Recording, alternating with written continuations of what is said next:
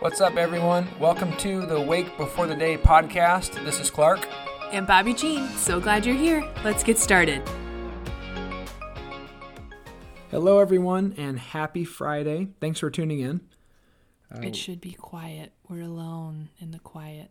There's no children in the background. We're hiding now. in my grandpa's office in his garage, so we can actually crank these out and have a little peace of mind while we do it. Um, today, we're looking at Acts 10.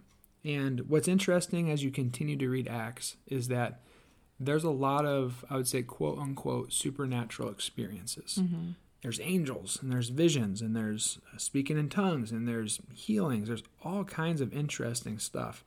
And today, we're not going to unpack all of it deeply, but at some point, we probably should. And so, I, one of the questions I ask myself is Do people understand that you know, there are angels in this, there are visions? It'd be easy to say, I haven't experienced that therefore it's not real. Like, is this for us today, God? Is this for your church today? And, and I, we believe the answer is yes.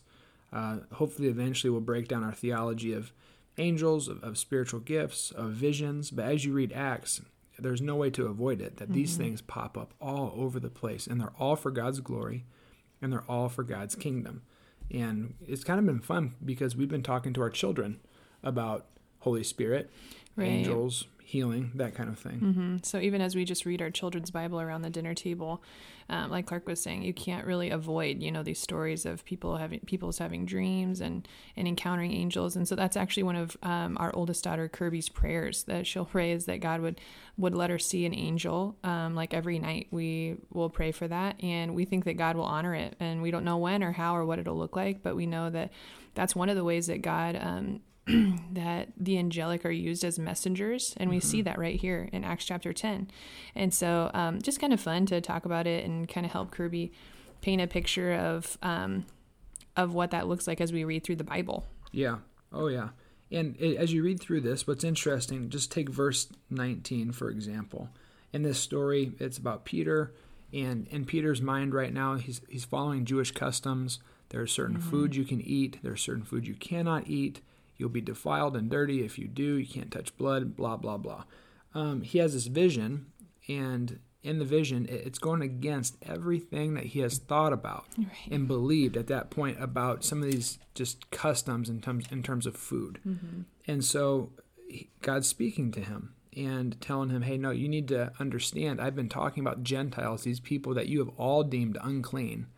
They're part of my family. Mm-hmm, mm-hmm. They're part of my family, and you have to go tell them about my death, my resurrection, my ascension. So there's no compromising the gospel truth there." He's saying, but it's also for them. And so, in the midst of all of that, and then Peter going to this guy Cornelius, sharing the gospel Right. with him, pay attention to, to how often in Acts it says, the Holy Spirit said, the Holy Spirit spoke, mm-hmm. the Holy Spirit said. If you look at verse 19, it says, After the vision, while Peter was still thinking about the vision, the Spirit said to him. And so, we just want to encourage you guys. We believe the more time you spend with the Lord, um, the, the more clearly you'll be able to discern His voice from, you know, our own, and just believe that God does speak today. And so, I want to look at a couple examples of that in, in our in our life, but also in some of our friends' lives, and also just going back to the scriptures. Mm-hmm. So the Spirit speaking. Right. One of the examples that came to mind as we were processing this was actually a friend and a leader at church. And I think this was maybe a couple of years ago. And she was talking about her daily rhythm and her daily routine. And one of the things that she does is that she goes on a morning run. And I think two or three mornings in a row, she, you know, got dressed, tied her tennis shoes up. And then the last thing she does, just because of some encounters that she's had before, she will grab, um, what is it called? Mace, pepper spray. Yeah, she will grab one of like open the drawer. I don't think it was that. Open this familiar drawer and grab this pepper spray that's always like in the same spot, and then head out the door to go on her run.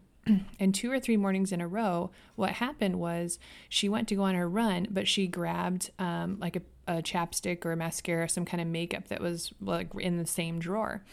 And on the third day, um, she just felt that she needed to pause and just ask the Lord, um, What are you trying to tell me here? Because it's always in the same spot, and I've always grabbed it, and this has been my routine for years.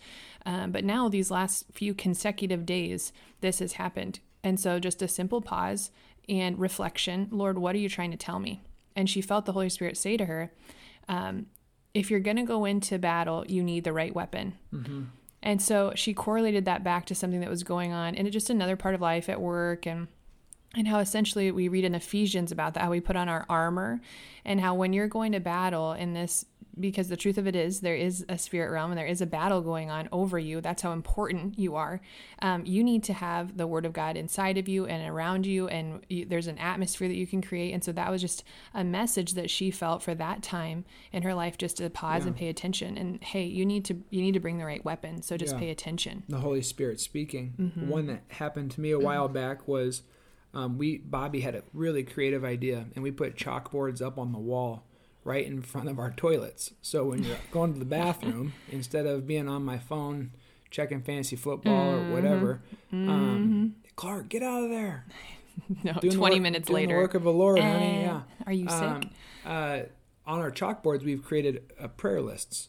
And so I was going to the bathroom and look up, and sure enough, um, my attention was drawn to one person's name in particular, or a couple. Mm-hmm. And usually we pray for people anonymously and we just don't ever tell them, hey, just so you know, I'm praying for you, I'm praying for you, I'm praying for you. But um, I felt like I needed to let them know that, mm-hmm. and specifically praying that they would be able to conceive and have a, have a baby. They've been trying for a little while. And so I, I sent them a message. I actually took a video just so I could tell them and they could see me mm-hmm. praying for you. And I get a message back from them going, You're not going to believe it. Like, we're actually just leaving the the doctor talking about you know fertility conception next steps, next steps all these things like thank you so much mm-hmm. and that's all it was but it was a confirmation i think that the holy spirit mm-hmm. was speaking and really brought blessing to them to let them know god's with you you know there's there um, right. another example was maybe a year or two ago i was working in our garage with the saw and in it i just felt this impression and i'm going to kind of talk about god speaking more in just a second but this impression that I need to go check on the kids. I need to go check on Bobbie. They were inside mm. at the time. I thought, I gotta go see how they're doing. And I'm cutting. No, no, just keep working. No, I gotta go check on the kids. It became a little sense of urgency in mm-hmm. my heart, and it just seemed to be my own thought. And so I walked out the door, and sure enough, Kirby, who at this time was maybe like 2 mm-hmm. was outside with our golden retriever, had snuck into the pool area and she was bending over the ledge trying to get something out and the dog was right behind her. Right. Like the dog would have knocked her in and she would have drowned in 30 seconds. And i'm convinced that it was the holy spirit whispering to me mm-hmm. because the bible talks about you having the mind of christ you being transformed by your mind and your thinking that oftentimes when you spend time with god your thinking becomes like heavenly thought mm-hmm. that's of the spirit and so when you read acts you're going to see the spirit speaking mm-hmm. the spirit speaking the spirit speaking and we believe that he does often so our encouragement to you is continue to make yourself available and to say god speak like i'm listening mm-hmm. what would you have me do in these situations so mm-hmm. Mm-hmm. you'll read that a lot in acts Mm-hmm. So if you jump back into chapter 10, what's going on with Peter is actually so much bigger than just his life, mm-hmm. too.